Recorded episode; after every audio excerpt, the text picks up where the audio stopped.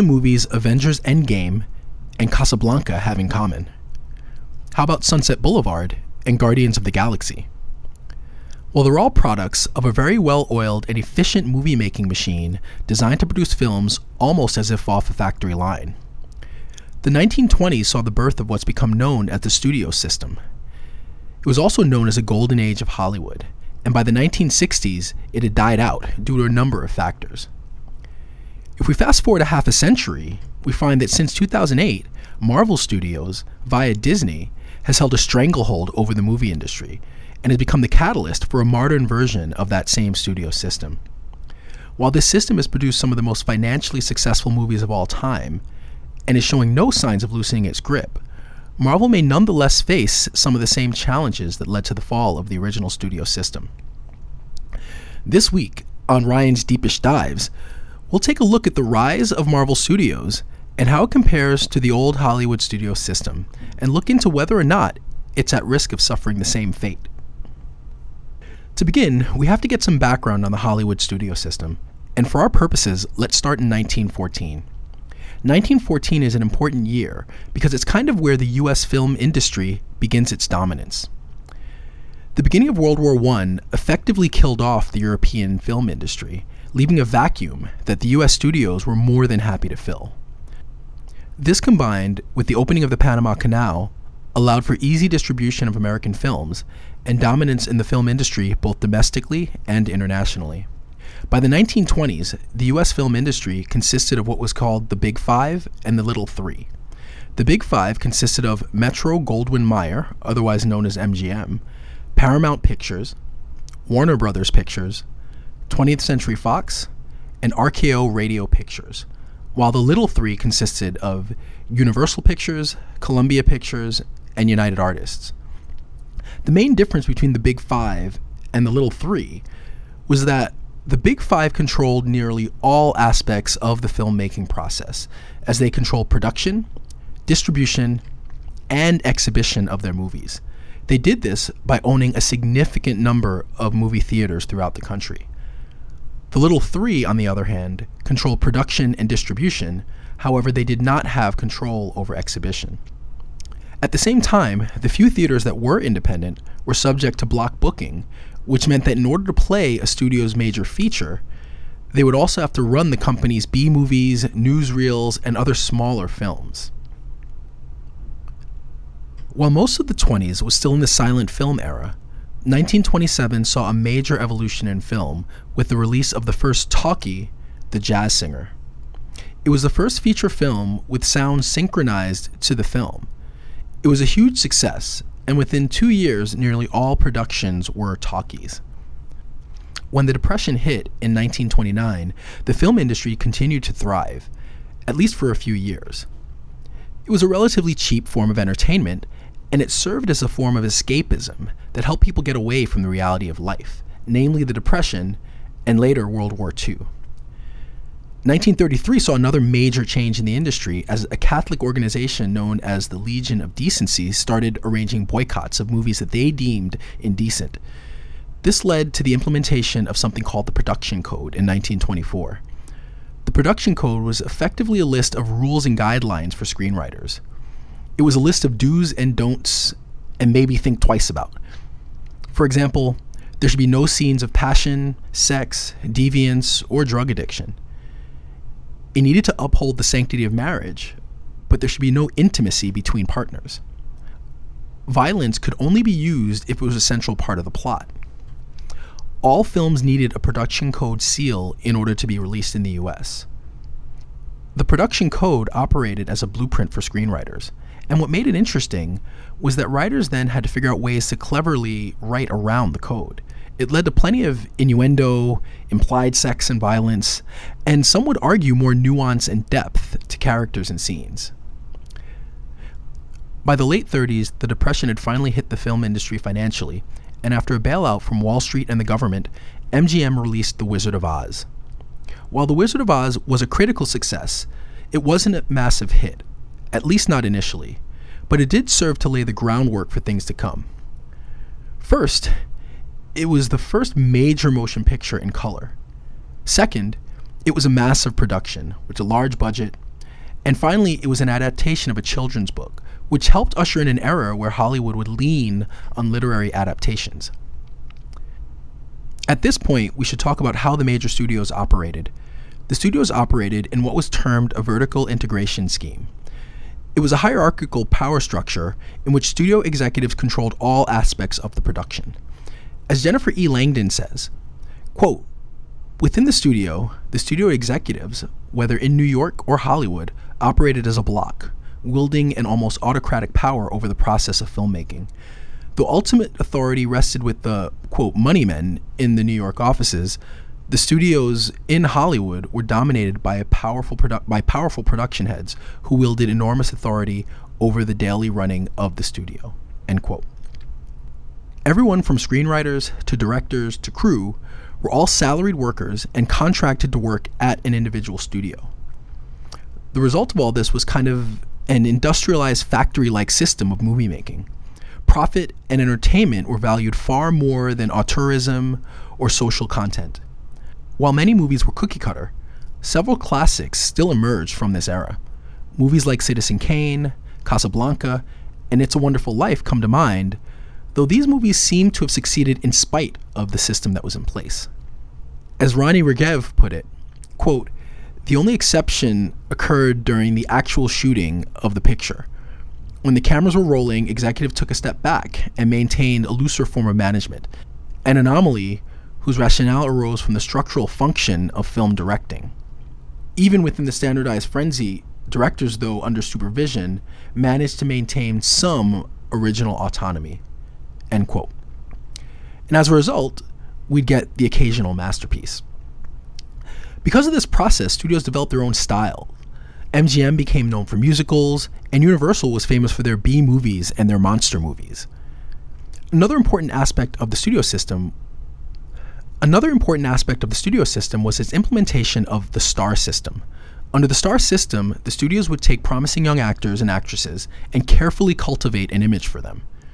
Often, they'd be created out of whole cloth, including a brand new name. The image was meant to blur the lines of fantasy and reality, and often their public persona was meant to match what was seen on the screen. The studio would control all aspects of their life, up to and including who they were to marry in some instances. Actors like Cary Grant, Joan Crawford, and Marilyn Monroe are all examples of the star system. The stars were also signed to long term and extremely one sided contracts that would bind them to a studio for extended periods of time. The studios did this to take advantage of celebrity worship. The stars would get top billing, and people would flock to see them, and the studio maintained all the control. There were a number of things that led to the demise of the studio system, the biggest of which was the 1948 Supreme Court ruling in the US versus Paramount. The court found that Paramount violated antitrust laws by controlling production, distribution, and exhibition. As a result, the big studios were forced to sell their theater holdings and end the practice of block booking. While this was the biggest blow, there were several other things that contributed to the demise of the studio system. Over time, the labor movement empowered workers and allowed them to fight for better conditions. According to Jennifer Langdon, quote, the industrial structure that produced the phenomenal success and inter- international hegemony of American movies also stringently divided film workers by craft and class and separated them from the studio heads. The hierarchies of the studio system thus created an us and them mentality that ultimately enabled a broad based solidarity among film workers an imagined community of, of cultural workers. End quote. Over time, we saw the introduction of unions. The Screen Actors Guild and the Directors Guild of America come to mind. Major stars would also take the studios to court over their contract and win. By the mid 50s, the production code had already been dissolved. In addition to this, appetites just started to change. Theater actors like Marlon Brando and James Dean brought method acting to the screen, and there was a renewed focus on character work. And then in the mid 60s, a slate of young directors were just given more creative control with minimal censorship. With all this pressure, the rise of television proved to be the final nail in the coffin of the studio system. And by the 1960s, the studio system was dead and buried. This brings us to Marvel. Marvel's been around in some iteration since 1939, and is home to characters like Spider Man, the X Men, and the Incredible Hulk. By the mid 90s, Marvel had sold the movie rights to its most popular characters for pennies on the dollar. For some context, 2002 Spider Man made $1.2 billion, of which Marvel only made $62 million. 1998's Blade made 131 million, of which Marvel only made 25,000. By the late 90s, Marvel made the decision to focus on making movies based only on characters which they own the rights to. And since Marvel only owned the rights to films of their second tier characters, they decided to start with Iron Man, since they thought he would likely make a little bit extra money in toy sales. In a strange turn of events, Robert Downey Jr., who to that point had been embroiled in one scandal after another, was chosen to play the lead character, Tony Stark. A complex, morally gray character who had to face his own inner demons. It would prove to be a match made in heaven and a funhouse mirror version of the star system. In 2007, Kevin Feige was named president of production for Marvel Studios. Feige wanted to do something that had never been done before. He wanted to create a vast interconnected universe that would span several movies and TV shows. The seeds for the Marvel Cinematic Universe, or MCU, would be planted at the end of Iron Man thanks to a cameo from Samuel L. Jackson. Iron Man was released in 2008 and was a critical and commercial success, making $585 million worldwide. This was the birth of the cinematic universe, and the rest is history.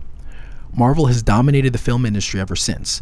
By the end of 2022, there have been 30 MCU movies grossing over $25 billion. How did Marvel achieve this? Well, there are a few reasons, and we'll start to see how Marvel compares to the studio system.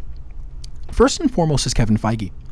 It starts and ends with him. He has a hand in all aspects of production and is able to make sure that the stories are all aligned and moving towards the same uniform vision. The second thing is that Marvel tends to have a format or a formula. Marvel screenwriters Stephen McFeely and Christopher Markus explain that most movies have a major Act 1 turning point. Act 2 has two pinches, which are places where the movie makes major turns. And then Act 3 is as they quote, whatever it's going to be, which I translate as a giant CGI mess. The movies contain a mixture of comedy, drama, and tons of action. The formula has been repeated ad nauseum and has proven to be successful. What's interesting here is that while there are restraints, the movies can still feel wildly different and genre hop as needed. As Frank Pallotta said, quote, that has been evident throughout Marvel's run of successful movies over the past 10 years. 2014's Captain America The Winter Soldier isn't a superhero movie. It's Three Days of the Condor with a superhero in it. 2015's Ant Man isn't a superhero movie. It's a heist film with a superhero in it. 2016's Captain, Captain America Civil War isn't a superhero movie. It's Kramer versus Kramer, but recast with Iron Man and Captain America in place of Dustin Hoffman and Meryl Streep. End quote. Another incredibly important innovation by Marvel is how they've streamlined the process through pre-visualization, or previs. Filmmakers use previs to digitally map out entire scenes. It's got to the point that more than two thirds of every movie is rendered digitally before a single frame is shot. Previs is done by a third party company, and sometimes it's done before the director is even involved. The benefit of this is that studios can work through action scenes, camera angles, and complicated effects digitally saving a lot of time and production budget. It's so comprehensive that when director Lucrecia Martel was offered to direct Black Widow, the studio said not to worry about action scenes. She turned it down, and while in some ways it may seem like this would take away from the director's control of the product, in some ways it's enhanced creativity. Because Marvel is confident in their ability to manage the action, they don't need to hire action directors. And early on, Marvel Studios focused on hiring smaller auteur directors instead. This allows them to work within a system while adding their own touch, leading to movies that are familiar but unique and stand on their own. Another important aspect of the Marvel system is how they choose their actors. Marvel tends to go with lesser known actors to lead their movies, adding major stars often as side characters. They sign their actors to long term deals, often seven movies at a time. From their perspective, the character is far more important than the actor, and that's proven to be true. The characters make the star under the Marvel system, not the other way around. In 2009, Disney purchased Marvel, and as Jason Bailey writes, In addition to its studios, film and television library, park and resort empire, and various ancillaries, the company already owns Pixar, Lucasfilm, Marvel Studios, the Disney ABC television group, which includes ABC, ABC Family, and several local ABC affiliates, ESPN, not only the multiple ESPN networks, but also radio and publishing arms, A&E networks, including A&E, the History Channel, and Lifetime, and a 30% stake in Hulu. End quote. If Marvel was a catalyst for the new studio system, then Disney is its embodiment. The MCU has inspired other studios to attempt their own interconnected cinematic universes, mostly with limited success. Even Universal is trying to reboot their old monster franchises from the studio era. In 2017, six of the eight worst performing films were meant to start a franchise. According to Spencer Harrison of the Harvard Business Review, quote, Marvel's success is rooted in four key principles. One, select for experienced inexperience. Two, leverage a stable core. Three, keep challenging the formula. And four, cultivate customers' curiosity. Not only do audiences appear to tolerate Marvel's constant experimentation, but has become a critical element of the MCU experience. Fans go to the next film looking for something different. In contrast, Franchises that have stuck closer to a winning formula run into trouble when they attempt to renew themselves. End quote. We can see that there are quite a few similarities between the studio system and how Marvel and Disney operate.